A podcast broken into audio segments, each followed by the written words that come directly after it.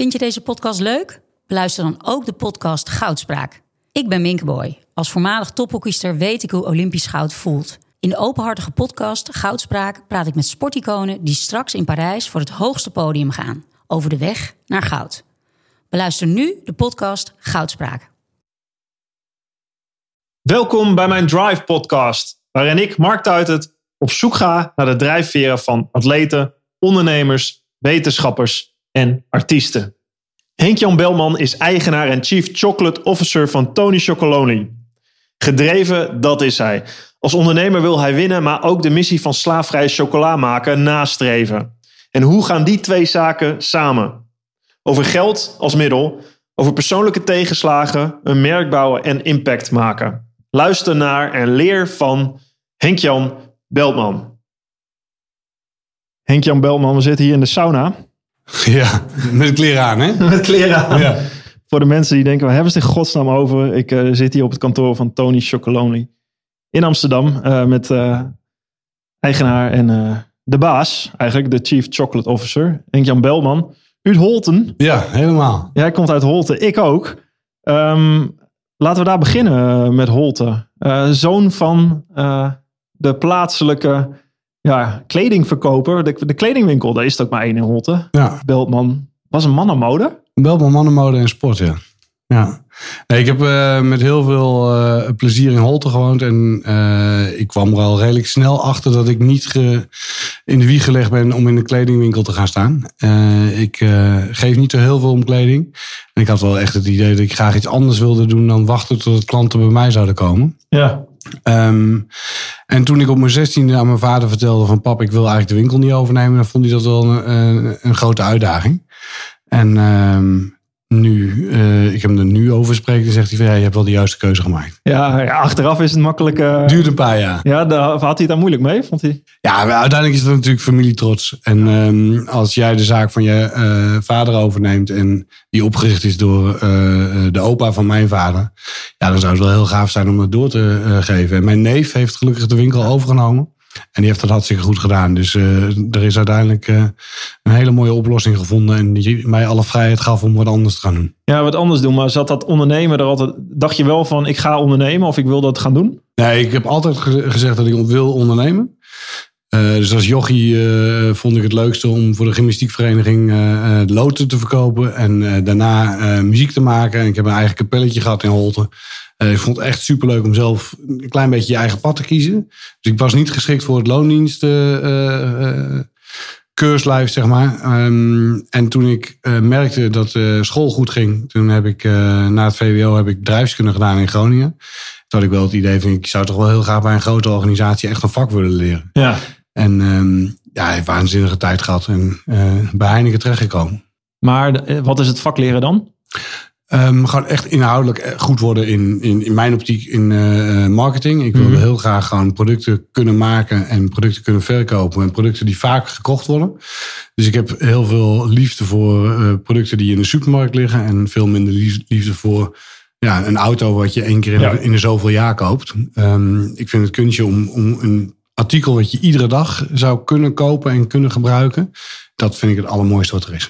En hoe is dat eh, zo uitgekomen bij Tony? Bij Tony's? Nou, toen ik uit Groningen eh, rond ging kijken, heb ik uiteindelijk bij Unilever en bij Procter Gamble en bij eh, Heineken gesprekken gehad. En ben bij Heineken blijven hangen. En een waanzinnig mooie tijd gehad. Dus je gewoon ziet hoeveel liefde er van een kerel naar een bier gaat. En ehm, dat merk past bij mij. Mhm. Nou, we komen natuurlijk allebei uit Grols eh, country. Zeker, uit Grolshoek, ja. Heineken. Dat, eh, En dat mag je bij ons niet eh, Nee. uitspreken. En dan ga je eh, bij Heineken werken. Ik ben ontzettend van Heineken gehouden. Dus dat is echt een merk wat in mijn, Mhm. in mijn hart zit. Ah, sorry. Ehm, maar dat, ja, daar geloof ik echt in. Dat je, dat je Ik woon trouwens nu eh, vier kilometer van de Heineken brouwerij. Dus, eh, en ik, ken dat- Heine- ik ken Heineken goed. Ja. Heine Holland Heineken Huis gepresenteerd natuurlijk. Ja. Dus, Nee, maar het is, het is echt een prachtige organisatie. En eh, ik vind eh heel mooi om een eh, fast-moving consumer good, dus een product wat heel vaak verkocht wordt. Ehm, en dan een product wat echt een emotie in zich heeft. Dus geen functioneel Ja. goed als aardappelpuree of wc-papier, maar gewoon echt iets waar je het gevoel van hebt van, ja, dat zegt iets over wie ik ben. En een kerel die kan zich heel erg vereenzelvigen met zijn Ja. bier. Ehm, en toen, ja, daar, daar heb ik het, uh, Maar- het marketingvak geleerd. Hoe kom je uit bij chocola? Nou, dat is precies hetzelfde kunstje. Weet je wat, wat eh, eh, een, bier, een bierbrouwer doet om bier te verkopen aan een kerel? Dat is precies dezelfde emotie als eh, hoe je chocolade verkoopt aan een vrouw. Dus het is gewoon. en ja, die logica, die, die gaat voor mij heel helder op. Kun je dat heel kort uitleggen wat die logica is? Nou, gewoon. Is dat een merk wat bij mij past? En eh, Milka, Verkade, eh Codor, Tony's. Het zijn allemaal chocolades die allemaal hartstikke lekker zijn. En toch zit er verschil tussen. En dat, dat verschil kun je A, proeven. eh, maar het is ook hoe eh, zit het bedrijf in elkaar en hoe eh, zit het merk in elkaar. En kun je je meer vereenzelvigen met een merk dat probeert om de wereld mooier te maken? Of Ja. ja. hou je van Alpenmelk of van ehm, eh, eh, de nostalgie van, van Verkade? Maar je had dus al een idee van ik wil dit gaan doen. Ik wil dit zelf eigenlijk gaan doen. Hè? Heineken het vak geleerd, maar uiteindelijk ga ik het zelf doen. En dat is dan Tony's geworden. Hoe is dat zo gekomen? Nou, het, ik, ik, ik- het klinkt nu allemaal heel erg alsof ik het uitgestippeld had. Ja. Dat is niet zo. Eh, ik ben bij Heineken begonnen en ik eh, eh, merkte op een gegeven moment dat ik toch te veel ondernemer was voor de grote corporate Heineken. Dus dat ik het keurslijf best wel lastig vond om ja, ingekaderd mijn werk te doen. Toen ben ik daar weggegaan en heb ik instant drinks, vruchtensappen naar Nederland gehaald. Daar heb ik samen met een vriend hebben we dat in de Benelux geïntroduceerd. En dat was een waanzinnige periode waar ik heel veel fouten gemaakt heb. Waar je eigenlijk ondernemer was om een merk in de supermarkt te krijgen.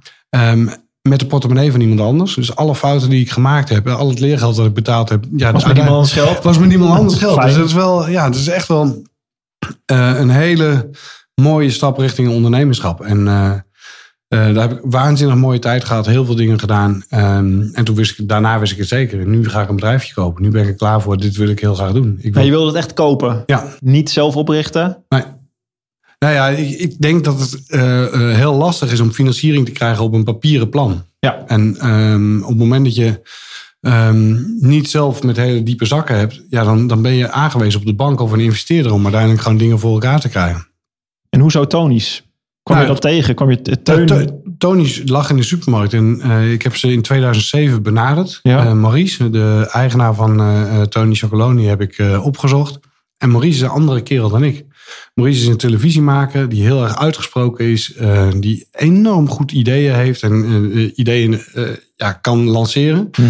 Ehm, ik kan dat niet. Ik kan het niet bedenken. Maar als ik het zie, dan denk Ja. ik wel van shit. Als ik dit kan oppakken, dan kan ik er wel gas op geven. En ik ben ja, eigenlijk geschikt om, als die eerste vijf meter gelopen zijn, om dan de eerste 100 meter te gaan, gaan maken. Dus die 95 meter die daarna komt. Dat echt het ondernemerschap. Hoe zet je de bedrijf nou neer? Hoe eh, maak je het merk eh, groter? Dat is iets wat ik heel erg leuk vond. Kun je, kun je ons luisteraars even heel erg kort meenemen in die tijd van dat jij dan dacht, hey, eh, je zag het be- bedrijf, Maurice, eh, Teun van de Keuken, Ja. eh, ook de oprichter, die, die het merkje begonnen zijn vanuit eigenlijk de, de slavernij die cacao-industrie met zich meebracht om daar een Ja. tegenwicht aan te bieden. Ehm, hoe, hoe ging dat dan? Ben je naar hen toe gegaan en gezegd, hey, wat kost dat? Ik heb op eh 11 november 2007 heb ik een presentatie gegeven. Dus ik ging netjes met een PowerPoint eh, op mijn laptopje naar eh, Maurice en Evelien. Eh, Teun is de presentator van het televisieprogramma De Keuringsdienst voor Waarde en de, de naamgever van Tony's. Maar Maurice is het eigenlijk de geestelijk vader. Ehm daar gingen we mee om tafel en ik liet hem zien wat de mogelijkheden waren en hoe het supermarktkanaal eruit zag. En hij zei van, joh, weet je waar jij allemaal interesse in hebt? Ja, ik geloof er niks van. Je bent gewoon financieel gedreven. En hij heeft mij toen in dat eerste gesprek in 2007... heeft hij mij een ehm, eh, commerciële, principeloze autoverkoper genoemd. En zei ik van ja, weet je... dat commerciële heb je gelijk in. Autoverkoper heb je misschien wel gelijk in. Maar principeloos, daar zit je er helemaal naast. Want ik heb echt heel, heel hard mijn principes als ik dingen graag wil. En eh, hoe ik dat in de markt wil zetten. Ik ben net zo eigenwijs mannetje als dat, jij bent. En toen op een gegeven moment, eh, dat zei ik tegen Maurice. En eh, ja, dat gesprek dat, dat ging niet helemaal op de manier dat je het gevoel had van, nou, die gaat het bedrijf van elkaar, eh, eh, aan elkaar verkopen of samen verder. En Maurice is eigenlijk op zoek gegaan naar iemand die het bedrijf verder kon brengen. En ik ben op de reservebank bij ze gekomen. Ik heb ze heel vaak nog weer benaderd. En iedere keer was het van, ja, we zijn nog aan het zoeken, maar we zijn nog niet helemaal uit. En in 2010, toen zijn we nog een keer met elkaar om tafel gekomen. Ik denk dat we elkaar wel nou, één keer per twee, drie maanden spraken we elkaar. En eh, in 2010 kwamen we bij elkaar uit. En toen eh, heb ik gezegd, ik wil je heel graag helpen. En toen heb ik eh, een handtekening gezet. Toen ben ik in december 2011, nee 2010 begonnen met werken. En in september 2011 heb ik 51% van de aandelen overgenomen. Dat was dat je je eis. Je wilde gewoon ze- zeggenschap hebben, zelf beslissen. Nou, ik wilde heel graag ondernemer zijn. Ja. En eh, op het moment dat je eh, twee eh, heel uitgesproken types samen in één tent zet, ja, dan gaat er zoveel energie zitten in het wedstrijdje wie nou uiteindelijk de beslissing mag nemen. Ja. En als je dat één keer goed uitonderhandelt, en met 51% van de aandelen, ja, dan heb je altijd helder wie het laatste woord heeft. Maar daar had je, neem ik aan, ook de bank voor nodig? Of? Daar had ik de bank voor nodig. Dus ik, ik heb een plan geschreven en dat plan eh, heb ik ingediend bij de bank. Ehm, het huis van Brigitte Meij, dat was eh, het onderpand. Ja, Zou het niet goed gaan, dan zouden we moeten verhuizen. En eh, zo, zo zijn we begonnen. dus alles zat erin. Alles, ja, alles op rood. Ja. Alles op rood. Ja, Letterlijk op rood. Ja, ja. Tony Chocoloni is rood. ja. Ehm, ja, mooi. Maar het lag al in winkels, dus de, de, de start was er. Wat, wat trof je aan? Hoe ben je dat, hoe ben je dat gaan doen? Je, want je zag, je zag, ja, je hebt het zelf meerdere malen in interviews eh, aangegeven. Ik ken je een klein beetje. Ehm Tony's heeft natuurlijk een bepaalde missie. eh, die je ongetwijfeld ondersteunt. Kan je zo, ga je ongetwijfeld nog iets moois over vertellen. Dat heb ik je vaak genoeg horen doen. ja. Ehm, maar jij wil ook winnen. Ja. Je wil wedstrijden winnen. Ja. Ik herken dat. Ik, hè, ergens, eh, misschien dat Maurice dat ook ergens voelde, botst dat ergens. Zeg maar, dat, dat je wedstrijden wil winnen. Dus heel gedreven, heel competitief. Heel Ja. ja. commercieel ook. Wat je Ja. moet zijn om een bedrijf uit te bouwen, denk ik, als Ja. ondernemer.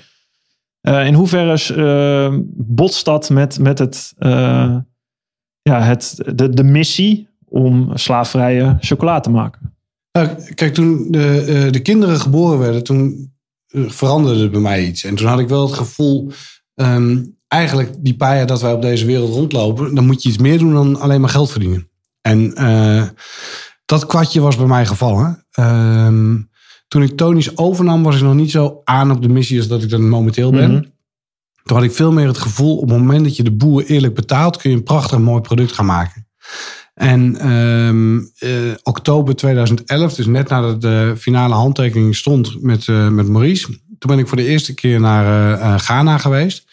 Dan ben ik me echt kapot geschrokken. En als jij gewoon je eigen kinderen naar school brengt en ehm, in Amstelveen en je stapt het vliegtuig in en een dag later sta je op een cacaoplantage in Ghana, eh, een paar uur rijden bij Accra vandaan. En dan zie je kinderen van diezelfde leeftijd die niet naar school gaan, eh, die net zo talentvol zijn, maar niet de mogelijkheden hebben om zichzelf te ontwikkelen en moeten werken op de plantage van vader en moeder. Dan denk je wel van shit man, wat hebben wij het goed voor elkaar. En op het moment dat je realiseert dat je A opgeleid bent en B dat je de centen hebt, dan heb je een verantwoordelijkheid. En die verantwoordelijkheid die ben ik daar in, in eh, Ghana ben ik die gaan voelen. Hm. En toen dacht ik van ja, al zou ik maar vijf mensen kunnen helpen, maar ik kan de wereld een klein beetje mooier maken. En eh, dat is heel naïef en heel arrogant. Maar ik heb me daar gerealiseerd van, ik heb niet alleen de verantwoordelijkheid over die twee hummels die ik in Amstelveen naar school Ja. breng, maar ook over mensen die aan het begin van de keten staan, waar, waar ik chocolade van probeer te verkopen. Nou, we waren in die periode met z'n tweeën. En ja, als je dat gevoel zo integer, zo echt bij jezelf binnen eh, eh, voelt komen, dan kijk je jezelf iedere dag in de spiegel aan en dan Mhm. denk je van, als ik vandaag de afspraken doe die in mijn agenda staan, worden die jongens in Afrika daar beter van, ja of Mhm. nee? Nou, en als je dat iedere keer voor, voor ogen hangt, dan is de wedstrijd, Ja, wat is de wedstrijd? De wedstrijd winnen, gaat dus over het doel. En het doel is niet commercieel. Het Mhm. doel is uiteindelijk om die wereld een klein beetje mooier te maken. En om zelf het gevoel te hebben dat je trots kan zijn over de impact die je gemaakt hebt. Hoe klein die ook is, da- dat is het doel. Ja, oké. dus, dus jij zegt meer eh, het geld of, of het commerciële. Daarachter is het middel om het Ja. doel te bereiken. Ja, want eh, uiteindelijk chocolade en geld is een middel naar het doel om impact te hebben in Afrika. Hm. En daar, als je dat realiseert, dan botst het niet met elkaar, maar dan, verlengt het, eh, dan ligt het in elkaars verlengde en versterkt het elkaar. Dus hoe Maar meer jij- wij verkopen, ja. hoe meer impact we maken. Maar je hebt toch ook een, een persoonlijk doel als ondernemer? Je wilt toch ook winst maken? Je wilt toch geld verdienen? Nee, man. wat je... Maar, eh, Kijk, op het moment dat jij eh, gewoon de tijd niet hebt om op vakantie te gaan, dan Mhm. maakt het niet uit of je vijf keer op vakantie kan gaan. Mhm. Dus of je nou heel veel geld hebt of veel geld hebt, dat maakt niet uit. Daar zit het onderscheid niet meer in. Het zit in die glimlach. Als je ochtends wakker wordt en je kijkt jezelf in de spiegel aan, vandaag ga ik iets doen waar ik rete trots op ben. Mhm. Ja, dat is, dat is mijn drijfveer, dat is mijn kick. En daar zit mijn wedstrijd. Ik wil iedere dag wil ik mezelf in de Ja. spiegel kunnen aankijken en eerlijk naar mezelf kunnen zijn. Ga ik vandaag een verschil maken? Maar hoe zit het met een bedrijf? Zeg maar, een bedrijf om het commercieel overeind te hebben, moet winst draaien. In ieder geval continu zijn. Ja, Dus ehm, je zou kunnen zeggen, ja, hoe groter we worden, hoe meer we kunnen groeien, hoe, hoe beter. Hè? Dat, dat is, vind ik ook wel, wel geniaal gevonden van gefeliciteerd mensen, onze reep wordt duurder. Dus kunnen we een grotere afdracht doen ja, aan de mensen. Het is natuurlijk, hè, ik geloof je, dat is de missie van Tonis is erin. Ja. Maar het is natuurlijk ook fijn om alles omhoog te krikken. Nee, maar dat is, dat is niet winstgevender waar. te zijn. Kijk, als je gewoon, eh, en, wij publiceren alle jaarstukken Mhm. eh, allemaal heel, heel transparant in een boekje. En het boekje is op de website eh, te downloaden. Of je kan hem hier bij ons in de winkel kun je hem afhalen. Maar alle cijfers staan erin. En het is geen bedoeling om meer winst onderaan de streep over te, Mhm. eh, te houden. Wij willen 4% netto resultaat draaien ieder jaar. En die 4% hebben we nodig om het volgend jaar weer chocolade te kunnen Ja. maken. En op het moment dat je verlieslatend bent, ja, dan is de duurzaamheid van jouw onderneming in gevaar. Weet Ja. je, dan op een gegeven moment dan, dan, dan kukkel je er een keer af en dan gaat het mis. Dus wij willen 4% netto resultaat maken. Niet omdat dat ik zoveel geld op wil maken als aandeelhouder, maar omdat we gewoon de, langdurige continuïteit van de organisatie willen waarborgen. Op het moment dat Dus als je, als je, sorry dat ik je onderbreek, als je 20, stel je, je zou koers naar 10, 20 procent, omdat het kan, omdat je dat, Het gaat nooit gebeuren. nee, dat zou nooit kunnen, want dan zou je kunnen zeggen, ja, hallo, eh, dit geld, we doen het zo goed, dat moet terug naar wat ons eigenlijke doel is. Ja, ja en eh, ik vind dat je niet van een consument hoeft te vragen wat je niet nodig hebt. En ik vind dat wij als organisatie 40% bruto marge nodig hebben. Ik vind dat wij als organisatie 4% netto resultaat nodig hebben. En netto resultaat hebben we nodig om de aandeelhouders eh, schuldenvrij te Ja. houden. Of om te herinvesteren in de organisatie. Ja, dus eigenlijk zeg je, je moet het wel zo inrichten om, om je doelen te kunnen halen, anders ben je, anders ben je een goed doel. Ja, eh, of de doden opgeschreven, of je bent in, inderdaad afhankelijk van giften. En ik wil niet, afhankelijk, ik wil niet dat Tony's afhankelijk is van giften. En ik wil niet dat we eh, ehm, over een paar jaar de boel kunnen sluiten. En je hebt een, eh, een toen je bent begonnen, ben je, je zegt het al, vakanties uit je agenda geschrapt, je bent een keer gegaan. Ja, Ehm, je hebt ook een beroerte gehad. In 2013 volgens mij, hè? Dat is twee, drie jaar. Wat, wat, waar kwam dat door? Had het te maken met, met wat, je, wat je allemaal tegenkwam? nou, dat weet ik niet. Kijk, uiteindelijk, ehm iedereen krijgt zijn erfdeel te pakken in, in eh, die paar jaar dat je hier eh, rond mag lopen. Ehm, ik weet wel dat ik eh, in een uitdagende periode zat. Tony's was nog niet helemaal uit de, de turbulente tijden in rustig vaarwater. Dus financieel was het nog best wel een uitdaging. Eh, twee jonge kinderen. Ehm, eh, Huis als onderpand, fi- financiële druk? of- ja, best wel, best wel Druk op de financiële druk, op de schouders. Ehm, nee, en, en gewoon van ochtends vroeg tot 's avonds laat werken om meer chocolade te verkopen. Nou, in, in die periode eh beroerte gehad. Ehm, eh, financieel bij, bij Tony's was het een uitdagende periode. En privé, eh, mijn, mijn relatie met Brigitte die, eh, die strandde. Ja, dan, dan, dan komen wel dingen samen. En ondanks het feit dat het ziekenhuis zegt dat eh, stress en ehm, eh, mentale druk geen oorzaak zijn van een beroerte, denk ik wel dat het heel erg heeft meegespeeld. Ik Ja. geloof ontzettend in de, ehm, ja, de fysieke en de mentale Ja. eh, ik. En ehm, ja, op een gegeven moment ge- geef je lijf gewoon bij je aan van je kunt alles wel willen, maar het houdt ergens op. Heb je, luisterde je daarna?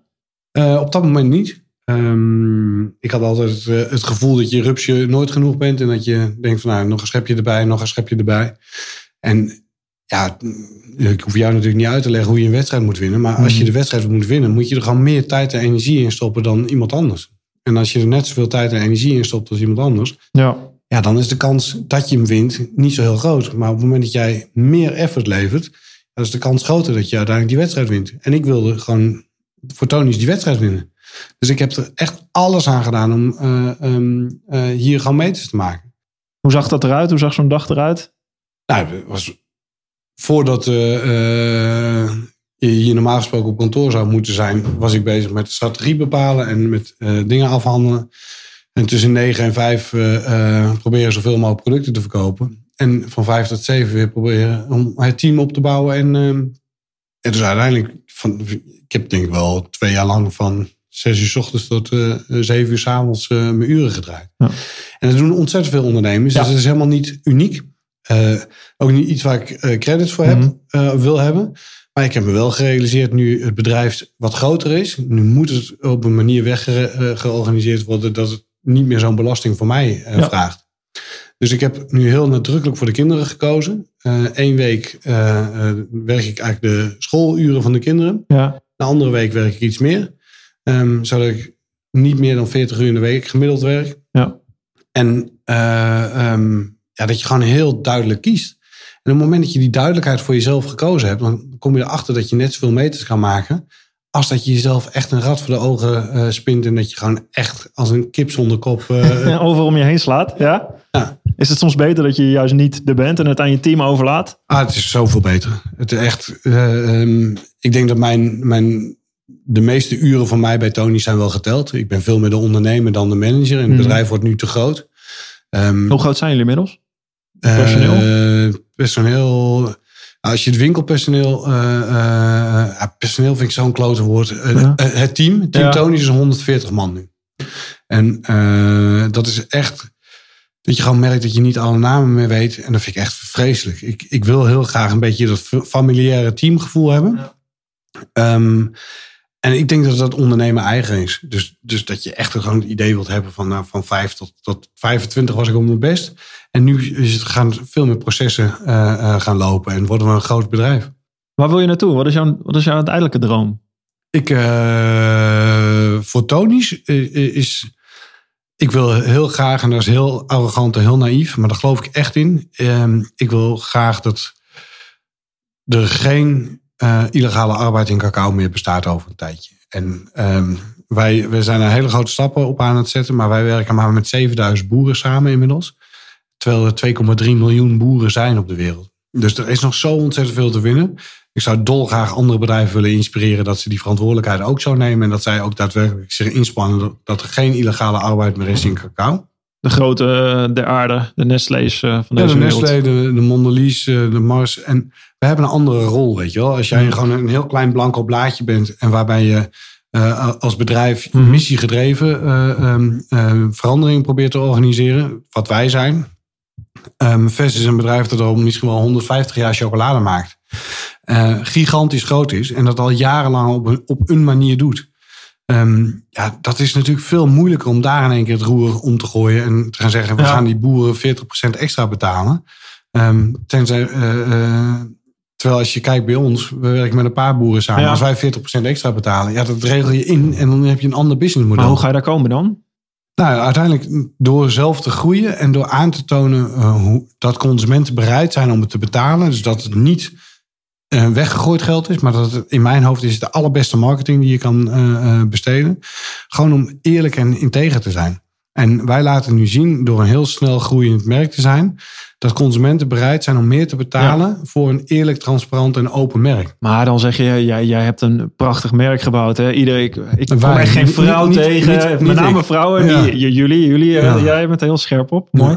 Ehm, eh, die, die zeggen, ja, ik heb eh Tony's fantastisch. Dat is, zitten zoveel mensen. Het is echt een love brand. Echt mensen vinden het een prachtig mooi merk. Waar ze heel veel. Het is Ja. ook wel goede chocola, goed product. eh. Eh, ik eet zelf niet veel chocola, maar eh, het is een topproduct. Met het zit allemaal goed in elkaar. Dus het merkbouw, dat kost natuurlijk ontzettend veel tijd. Dat zit Ja. inmiddels helemaal in Nederland, denk ik, in het hart en tussen de oren. Jullie zijn marktleider Ja. in Nederland. Maar als je dat toch wil uitbreiden, de grote corporates van deze wereld, die kunnen dit niet eens, denk ik, zo'n merk bouwen. Dat komt echt uit het hart van een ondernemer. Niet zomaar organisch, misschien met veel geld eh, op een bepaalde richting uit. Nee, maar als je gewoon kijkt naar Patagonia. En Patagonia vind ik eh, het allergrootste voorbeeld. Ja. Het is een kledingmerk. Eh Yvonne Chouard heeft het ook met heel veel zie- ziel en zaligheid opgebouwd. Echt een aanrader, het boek ook. Let My People Go Surfing. Voor Ja. de mensen die het boek en de, de historie achter Patagonia willen lezen, Ja. lees het. Ja, ja dat is echt, echt mijn grote eh, voorbeeld is dat.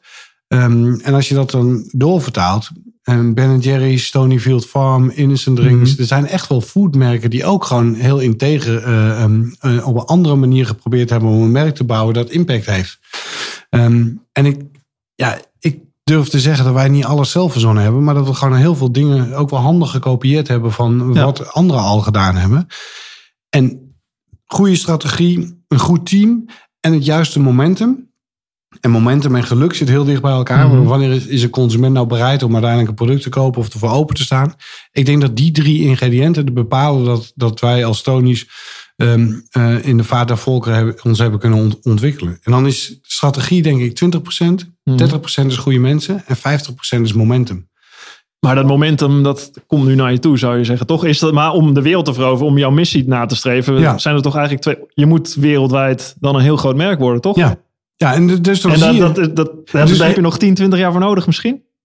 Nou, of een paar jaar korter. Maar eh, jouw vraag uit het begin, Ja. eh, of eh, goed doen en commercieel bezig Ja. zijn, of dat niet elkaar bijt. Nu zijn we op het punt dat je, dat je tegen mij zegt, van, Ja. ja, dat versterkt elkaar eigenlijk heel erg. Ja. En dat is precies het gave waar Tony's in zit. Is dat je- niet jouw strijd inderdaad? De, is dit niet de wedstrijd inderdaad? Ook hè, naast de, de, Ja. de, de slavernij die, die, die eh, wil aanpakken, is dit niet de grote testcase Ja, ik, van Tony's ook? ik denk, eh, eh, ik moet me nu bescheiden opstellen, want... eh, Nou ja, hoeft niet. Nee, dat vind ik wel. Vind, blijf vind ik houden, hè? Ja, dat vind, ik, maar vind ik wel heel belangrijk. Blijf Ik- daarom wil- blijf bescheiden. Wel een klein beetje die Sallandse eh, roots. eh. Ehm, ik denk dat een bedrijf de wereld mooier hoort te maken. En wat we de afgelopen jaren gedaan hebben, is dat er heel veel bedrijven eh, eh, op de wereld zijn om geld te verdienen. En eh, geld is een middel. En als jij het middel tot doel verheft, ben je in de war. En wat we nu met Tony's laten zien, dat een bedrijf de wereld mooier kan maken en geld kan verdienen. Maar wel geld als middel kan in blijven zetten om een doel na te streven. En door die duidelijkheid in Tony's eh, ben ik van overtuigd dat wij de wedstrijd kunnen winnen. Dus andere bedrijven moeten zich nu afvragen: werk ik nou daadwerkelijk voor de centen? Of werk ik om milieutechnisch of sociaal of weet ik veel. Maar de vraag is, kun je dat zelf? Of heb je uiteindelijk die bedrijven nodig? Ik denk dat wij samen eh, eh, meters gaan maken en kunnen maken. En Maar wordt Tony's dan onderdeel van een groot bedrijf? Waarmee je, of ga je dat echt autonoom zelf blijven doen?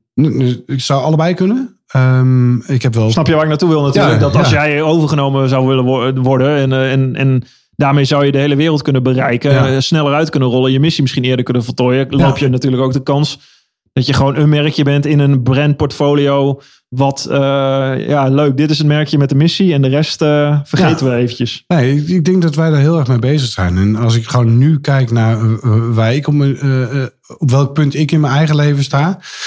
Dan kan ik misschien nog twee jaar waarde toevoegen aan Tony's. En dan is de ondernemer wel klaar en wordt het tijd voor iemand die het heel goed kan managen. Dus dan moet ik ruimte maken. En haal je dan iemand naar binnen? Of zorg je dan dat Tony's een veilige haven bij een Nestlé of een Mars eh, eh, gaat opzoeken? En dat je dus onderdeel van, eh, ervan wordt. Eigenlijk het onderdeel wordt van de partijen waar je altijd tegen... Nee, maar het is niet tegen. Nee, dus- Dus we zijn wel begonnen met het Greenpeace-bootje dat zich afzet Ja. tegen de gevestigde orde. Ehm, maar onze missie is samen op weg naar 100% slaafvrije chocolade. Dus ik wil heel graag de loodsboot zijn die ervoor zorgt dat de grote olietankers, de veel grotere bedrijven, dat die een duurzamere koers gaan varen. De sceptici zouden nu zeggen, ja dat klinkt mooi, maar daar gaat natuurlijk nooit iets van terechtkomen. Ja, maar als ik kijk welke invloed of Ben Jerry's bij Unilever heeft gehad. ehm, en hoe die elkaar versterkt hebben. Ben Jerry's is vele malen groter geworden door de professionaliteit van Unilever. En Ben Jerry's heeft ontzettend veel toegevoegd aan de duurzame agenda van eh, eh, de grote organisatie Unilever. En ik vind dat een super spannende, hele mooie ehm, ontwikkeling. Eh, ik zou het te gek vinden als Tony zo'n rol bij een Nestlé of een Mars of een andere chocolademaker zou kunnen eh, vervullen. Dan zou ik met trots zou ik daarop terug kunnen kijken. En natuurlijk moet er water bij de wijn. Natuurlijk eh, kun je niet zo ehm, eh, eh, hard en direct meer zijn als Ja. dat je vandaag de dag bent. Maar zo hard en direct als dat de Keuringsdienst van Waarde ons opgericht heeft, zijn Ja. we vandaag ook al niet meer. Dus je, je wordt, hoe groter je wordt, je wordt toch een klein beetje uitgenodigd om te schipperen af en toe. En Ja. ja, ja dat, dat hoort erbij. Ja, hoe, zo, hoe zie je het zelf? Je had het over je persoonlijke doel. Hoe zie je, wat is jouw persoon als ondernemer, maar gewoon als mens? Je hebt veel meegemaakt. Nou Keihard gewerkt zometeen. Je hebt een prachtig mooi bedrijf met z'n allen opgebouwd. Ja, maar ik heb, eh, ik heb niet harder gewerkt dan iemand anders. Kijk, je, je hebt net zo, Ja. net zo hard je eigen wedstrijd ge... nou, maar los daarvan, als je denkt van wat, waar. Ik vraag mezelf wel eens af, laat ik het even voor mezelf betrekken. Waar, weet je, ja, je hebt de gouden medaille, die heb je uiteindelijk gewonnen. Maar ja, je weet zelf ook, dat het- uiteindelijk word je na een paar dagen wakker of na een paar maanden denk je, ja, en nu? Ja. Wat gaan we nu doen? Weet Ja. je, er is altijd wel ergens een drijfveer van binnen die er zit, die eruit moet. En ik vraag mezelf wel eens op, waarom in godsnaam? Ja, die En ik heb weer iets opgepakt. Ja, maar die onrust ben ik nou weer begonnen? Ja, maar dat is, dat is zo'n mooie kracht en kwaliteit. Nee, ik heb eh, het, ehm, door de beroerte ehm, en het feit dat ik zeven maanden moeite had met praten... heel veel eh, nagedacht over wie, wie ik ben en wat ik wil. En ik heb mijn spraak, nou, zoals je hoort, weer redelijk terug. En eh, ehm, ik voel echt in alles een dankbaarheid dat ik gewoon weer kan wat ik kan. En eh, ik heb eigenlijk alles teruggebracht op twee dingen die ik heel belangrijk vind. Ik wil, als ik later oud ben, wil ik apen trots zijn. En trots zijn op mezelf. En dat bedoel ik niet de Rita Verdonk trots. Maar gewoon echt dat ik in een schommelstoel met een glimlach zit. En dat ik echt bij mezelf denk van ja, dat is wel heel gaaf wat we eh, meegemaakt hebben. En dan dat hele gave gevoel, dat zit op één, met hele mooie mensen werken. Dus met het team Tony's. Ehm, het Tony's is ook van ons allemaal. Het is niet mijn bedrijf, het is het bedrijf van ons allemaal. Impact maken. En als jij commercieel bent geweest en met hele mooie mensen in Nederland en ook in het buitenland eh, meters hebt gemaakt en daadwerkelijk ervoor gezorgd hebt dat de wereld een klein beetje mooier is voor heel veel boeren in West-Afrika, dan heb ik het gewoon het gevoel, ja, dan zit ik met een glimlach in die schommelstoel. En dat is mijn doel. En dan gaat het niet om of je nou een klein beetje geld of heel veel geld hebt verzameld. Het gaat erom, heb ik die glimlach op het moment dat ik daar als 115-jarige oude kerel zonder, Nou, zonder tanden, tanden in die schommelstoel zit. Dat is het doel. En Dat- eh, kom je dan af en toe nog, eh, eh, als je dan bij Tony's langskomt en dan heb je geen operationele rol meer. Wellicht ben je geen eens aandeelhouder, wat er ook. Er kan van alles gebeuren natuurlijk. Ehm, is dat gekoppeld aan Tony's ook, die legacy? Nee, ik heb eh, echt heel erg het gevoel dat je in de periode dat je aan de knoppen zit, dat je alles moet geven. Maar dat je niet over je graf heen moet reg- regeren of eh, eh, invloed op je legacy moet willen Ja. hebben. Dus ik, Ah, dit lijkt me een moeilijk punt als ondernemer. ja, ik kan me heel goed voorstellen dat ik het op een gegeven moment gewoon echt afhecht en, en, en overdraag. Ja, En- maar stel jij zit in die schommelstoel, je hebt het overgedragen en er komt iemand of er gebeurt iets en het gaat down the drain. Of je, er wordt op, kun je dan nog steeds rustig in die schommelstoel zitten? Nee, ik- natuurlijk maak ik me druk over van alles. Maar op het moment dat jij niet meer meedoet aan de wedstrijd, dan is dan het enige wat ik mezelf kwalijk kan nemen aan dingen die ik niet goed doe in de periode dat ik er invloed op zou kunnen hebben. Maar ja, eh, mijn moeder die, eh, die zei altijd tegen mij: je moet de koers bij de horens vatten op het moment dat je er eh, grip op hebt.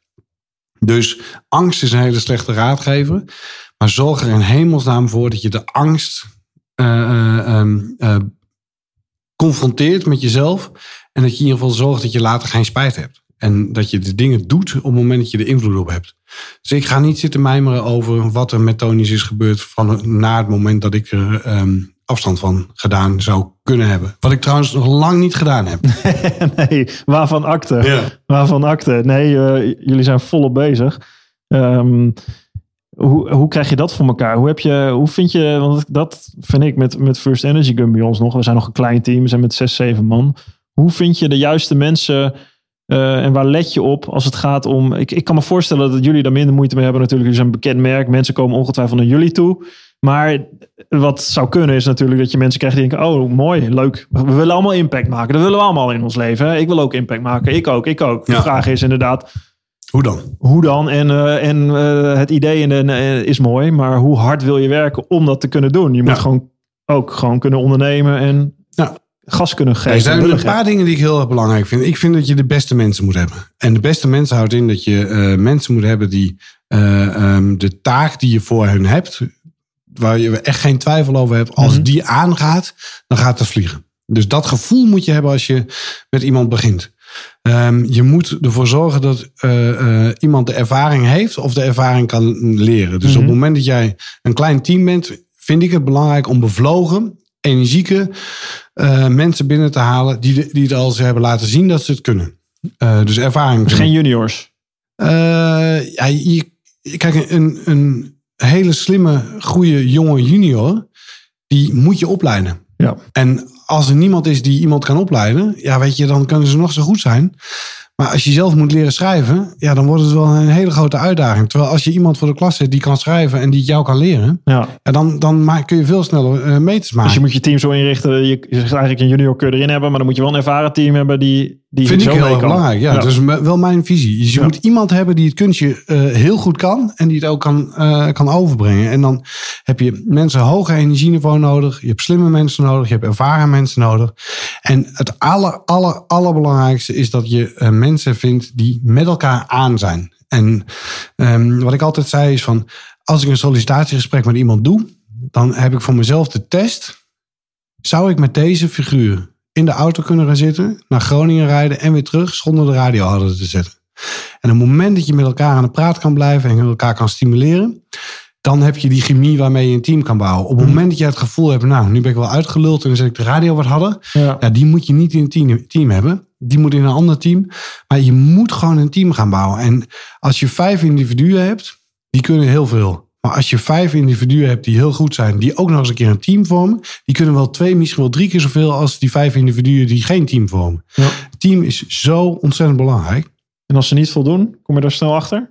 Ja, ik geloof niet in het eh, eh, ehm, starten met iemand op een eh, proeftijd of een maand. Nee? Je krijgt gewoon een half jaar en, Ja. en, en dan heb je een half jaar de tijd om te laten zien. En als je nou het idee hebt na 1, 2 weken, ik zat er helemaal naast. Ja, nou dan, dan hebben we daar een gesprek over. Kijk, Nou ja. Tony's is een, is een eh, enorm missiegedreven organisatie. Mensen denken dat het een heel zacht bedrijf is. Ja, nou, dit is gewoon een knetterharde organisatie. Ja. En, eh, uit- ja, is dat een misvatting? Dat heel veel mensen dat denken inderdaad? Ja. Maar eh, het is zo'n misvatting om uiteindelijk zacht met elkaar om te gaan. Ja. Weet je, je moet. naar het, het, je, je kan geen goed team hebben zitten en dan één iemand ertussen hebben zitten die het niet helemaal doet. En er kunnen heel veel redenen zijn. Het hoeft helemaal niet te zijn dat die, dat die figuur eh, niet, de, niet de juiste is.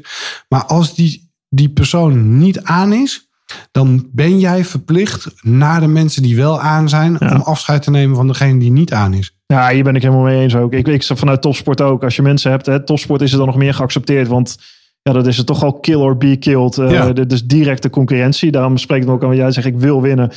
Toch die missie volbrengen. Omdat je, je hebt toch mensen helemaal in een klein team. Ook als je bent gewoon een onderneming. Je bent inderdaad niet een goed doel met een fantastisch mooie missie. En er zijn heel veel doelen met fantastische missies. Daar helemaal niks, geen kwaads over. Maar je, je hebt een team nodig die gewoon die, die beuken. Die, Ja. ja, die willen winnen toch ook? Nou, als jij niet aan bent voor de volle 100%. Ja. ehm, eh, en op het moment dat je mensen laat zitten die niet aan zijn voor de volle 100%, die Ja. trekken de hele teamprestatie naar beneden. Ja. En dat is, eh, Dat is overal hetzelfde. ja, in mijn hoofd is dat onacceptabel. En dan, eh, wij, wij nemen afscheid van mensen en dat doen we echt op een hele nette manier. Dus er gaat hier niemand eh, berooid de deur uit. Eh, ze gaan allemaal door de voordeur naar buiten. En sommigen zijn boos en sommigen hebben het gevoel van ja, ik snap het wel. Ehm, dan één keer per jaar organiseren we voor eh Tony's for Life. Dus de mensen die hier ooit gewerkt hebben, nodigen we dan, dan uit voor het diner. En 80% van de mensen die hier gewerkt hebben, waarvan de wegen gescheiden zijn. eh, dus of dat zij weggegaan zijn of waar wij, wij afscheid van genomen hebben. Die komen dan weer terug om hier nog een keer weer eh, eh, met elkaar een hapje te eten. En een, een stevige borrel te doen. En dan heb ik wel het gevoel, ja, dat is, dat is te gek. Het is zo te gek als je eerlijk en hard en rechtlijnig eh, eh, elkaar Ja. afrekent op een prestatie. En dat mogen mensen met mij doen. En ja, ik vind dat ik dat ook moet doen naar het team. Nou, ik vind dat wel juist ook mooi ook van jou, ook van het bedrijf. Dat is, ik kom uit de topsportwereld en ik ken die harde wereld. En ik zit nu, ik ben zelf een ondernemer. Ja, het is gewoon niet anders. Je moet, je moet het wel doen. Anders ga je gewoon die prestaties niet halen. Anders Nee. ga je je doelen niet halen. En dan kun je Nee. zeggen, ja, dat is keihard. Je moet je doelen halen. Maar ik denk dat mensen die echt een doelen voor willen halen, en daar vol voor gaan, die gaan het halen. Ja. En de rest eh, zwemt er tussendoor. En dat is ook prima, dat mag. En dat is niet erg goed of slecht. Maar eh, als je met een team wil werken aan iets groots, aan, een, aan echt een hoger doel, Ja, dan, eh, dan moet je er met en dat is dan moet je hard werken. Dan moet je dan ga je door de shit met z'n allen. Eh, Ja. hè, dan moet je het voor elkaar opvangen als eentje wegvalt. ja. Maar dat is ook. Ik spreek iedereen die ik het over hoor. De weg daar naartoe, dat samen bouwen, ja is is, met niks te vergelijken. Nee, ik denk, ik denk dat niks mooier is dan, dan die route. Ehm, en moet je je voorstellen dat je een baan hebt waar je, weet ik veel, veel te veel uren per, per week instopt. Ja. En waar je energiek uitkomt. Je hebt ook mensen... Energieloos bedoel je? Nee, met heel veel energie. Ja, met heel veel energie. De, en dat werkt op deze manier. Dus Oh, ja, als, ja, als jij gewoon echt in een, in een, eh, een, een missiegedreven Ja. team, eh, wat gewoon echt aan is, als je daar gewoon knetterhard werkt, dan ga je met heel veel energie naar huis. Terwijl als jij een baan hebt waarvan je het gevoel hebt, oh, ik moet dit wel doen, want ik moet de hypotheek kunnen betalen. Ja. Dat zijn mensen die, die, die, die, die nog geen 40 uur werken, bij wijze van spreken, en helemaal afgedraaid eh, eh, thuis op de bank komen te zitten. Nee, ik ga hier altijd fluitend eh, op tijd naar binnen en ik ga hier fluitend naar huis. En ik, ja, ik heb echt het gevoel dat ik de allermooiste baan van de hele wereld heb. En wat als die banen niet meer zo zijn? Ga ik wat anders doen. Kijk je daar naar uit? Eh, soms Eerlijk? wel. Nou, soms wel. Ik vind het moeilijk. Ik vind het echt moeilijk. En ehm, je bent een beetje gevangene van je eigen doel. Weet je, op het moment dat je, dat je een bedrijfje hebt wat het gewoon prachtig doet en waar twintig mensen eh, helemaal aan zijn, waar ik in, de, in, in mijn kracht sta en waar je financieel wat zekerheid hebt en waar je impact maakt. Ja, dan wil je nog meer en nog meer en nog meer. En nu is uiteindelijk de tent zo groot dat ik gewoon moeite heb met mijn eigen baan. En dat ik gewoon echt denk van ja, ik moet niet meer zo wispelturig zijn als wat, wat, wat ik eigenlijk van nature ben. De organisatie heeft veel meer behoefte aan eenduidigheid. En, Je kan eh, echt van links naar rechts gaan hier eh, op de vloer. ja, ik, ja, ik, ik- ik- ja, niet op de vloer, maar gewoon in, in het team kan ik echt, Ja. echt wel. Ja, en die wispelturigheid, ja, dat, dat heeft ook zijn charme. Ja. Ehm, en dat is bij een, een, een club van 20 man, waar ik iedereen persoonlijk ken en iedereen mij kent en ook snapt van ja, dat is Henkie. eh, kan dat prima zijn. Maar als je uiteindelijk 140 man hebt, ja, dan moet je dat niet meer doen. Nee. Dan, je moet gewoon een bestuurder nodig meer. Ja, Ja. ja. Maar je hebt daarna nog iemand nodig die je DNA bewaakt, lijkt me. Ja, maar er zijn er genoeg. Weet Ja. je, het team hangt niet van mij. Ik ben eh, zeven maanden uit de eh, running geweest. En als je naar de cijfers kijkt en naar de impact kijkt. Het is niet zichtbaar of ik er nou wel of niet was. Dus eh, Dat is ook wel lekker. ja, toch? kan ook wel af en toe wel op vakantie, denk ik dan. Ja. En over een paar jaar kan ik er wel uit. Ja, over een paar sta je dan op een golfbaan met je kinderen? Nee, man, nee. Hou op. Nee, ik, eh, ik zeker tijd met de eh, band en Ties doorbrengen. Ja. Ehm, maar nee, ik, eh, ik ga nog wel wat anders doen. Bloed kruipt toch wel aan die gaan kan. ja, toch? dat is wel Of leuk. niet? Ja, ja, vind- zeker. Het houdt nooit op. Nee. Dat is mooi. Dat is een mooie noot om ter afsluiting te eindigen. Want dat, hoor ik toch wel van heel veel mensen die ik, die ik interview. Ik heb Guus Hiddink geïnterviewd. Nou, die is in de 70. Eh, het is zoveel mensen. Carol Dweck, Amerikaanse psycholoog die ik vorige week interviewde. Die, die zegt het ook. Eh, die, die, die staan aan en zij is 73. Ja. En ze stoppen, hoezo? Nee. Ik doe wat ik mooi vind en ik ga er maar mee door. Ja. Omdat dit is wat me maakt en dit is wie ik ben. En daar haal ik energie uit, dag in dag uit. Ja. Dat is het mooie. Nee, dat is geniaal. Fuck pensioen. Inderdaad. En iedere dag chocolade eten. en iedere dag, ja, je, je moet nog wel een beetje trainen. ja, klein, ja. Een beetje chocolade Daar, lekker. daar hoor je niks van. Daar zie je niks van op een podcast. Ja. Anders neem je een energy, energy gummetje. eh, die heb ik nog wel voor je. Joh. hey, eh, dankjewel. Henk-Jan Beltman. Dankjewel. Dank je voor het luisteren naar mijn Drive podcast. Wil je nu meer afleveringen luisteren? Abonneer je dan op mijn podcast via Spotify, iTunes of YouTube. Je kan me vinden onder Drive Podcast Mark Tuitert. Of bekijk alle informatie en alle podcasts op www.firstenergygum.com. Ga je naar het tapje media en het tapje podcasts. Daar vind je alle informatie. Laat me ook weten wat je van deze podcast vindt en welke gasten jij graag zou willen horen. Dan ga ik daar werk van maken. En dat kan je doen via mijn eigen social media kanalen. Mark Tuitert. Je kan me vinden op Instagram, Twitter en LinkedIn. Ga gedreven verder zou ik zeggen. En tot de volgende Drive podcast.